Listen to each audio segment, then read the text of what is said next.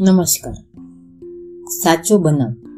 લેખક ગીજુભાઈ ધારો કે એ દવા તો આખરે નિર્દોષ નીવડી ને રંભાને કશું ન થયું, પણ એ શીશીમાં ઝેર જ હોત અને અનેક ઉપચારો કર્યા છતાં રંભા મરણશરણ થઈ ગઈ હોત તો? અગર ભયંકર માંદગીની ભોગ થઈ પડી હોત તો? તો તે દિવસની બેદરકારી એ ગુનાહિત કૃત્ય ન ગણાત? અરે ન ગણાત એનો પ્રશ્ન જ ક્યાં છે? એ કૃત્ય ગુનાહિત જ ગણાય. કારણ કે એમાં કેટલું બધું જોખમ ભર્યું હતું, તે તો અડધો કલાક થઈ રહેલી મૂંઝવણ જ કહી બતાવે છે. એ શરમાવનારી અને ગુનાહિત હકીકત આ પ્રમાણે બનેલી. રંભાને તાવ આવતો હતો, મેલેરિયા હતો.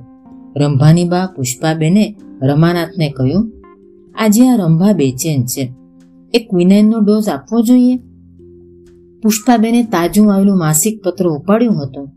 અને તે ઉપર તે નજર નાખતા હતા. રમાનાથ ઉતાવળમાં હતા. નોકરી પર જવાનો વખત થઈ જવા આવ્યો હતો.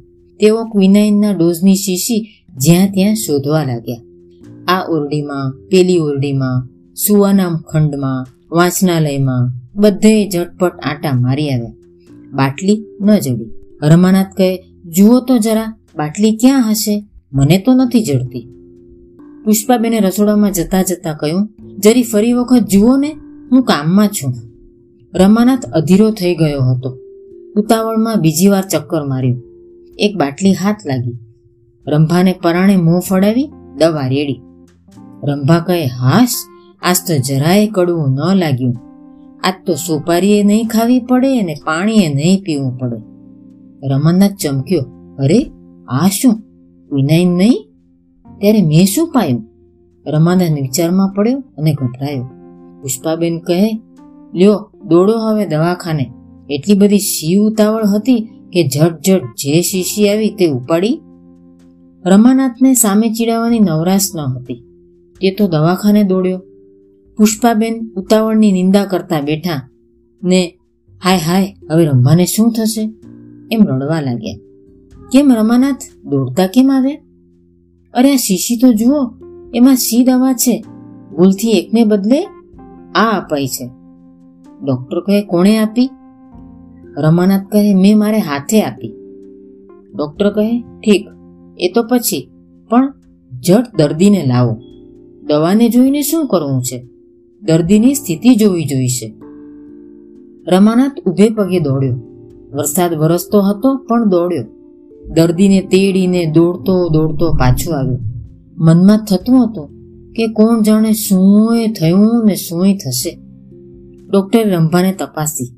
આંખો જોઈ, પેટ તપાસ્યું, હાથ, નખ બધું જોયું. તેજાબ નાખી દવા તપાસી જોઈ. રંગ જોયો, સ્વાદ જોયો, બધું જોયું. ડોક્ટર કહે, બરાબર ખબર નથી પડતી કે શી દવા છે, પણ ઝેર તો નથી જણાતો. દર્દીને પણ કશી ખરાબ અસર નથી. રમાનાથને હાશ થયું. તેના મોં પર જરા હોશ આવી. ડોક્ટર કહે, જુઓ રમાનાથ આ તો જાણે થઈ ગયું, પણ તમારા જેવા ભણેલાને શો ઠપકો આપવો? તમે એટલું પણ ન કરો કે દવાની શીશી પર દર્દીનું નામ રાખો. તમે સમજુ છો, વાંચનાર છો, ભાષણ કરો છો, લેખ લખો છો અને આટલી સાદી વાત ન કરો. પુષ્પાબેન પણ ભણેલા ગણેલા છે, એ પણ એટલું ન કરે.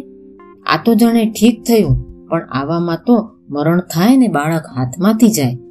રમાનાથ શરમાઈ ગયા. ડોક્ટરનું કહેવું સાચું હતું. અસ્તુ.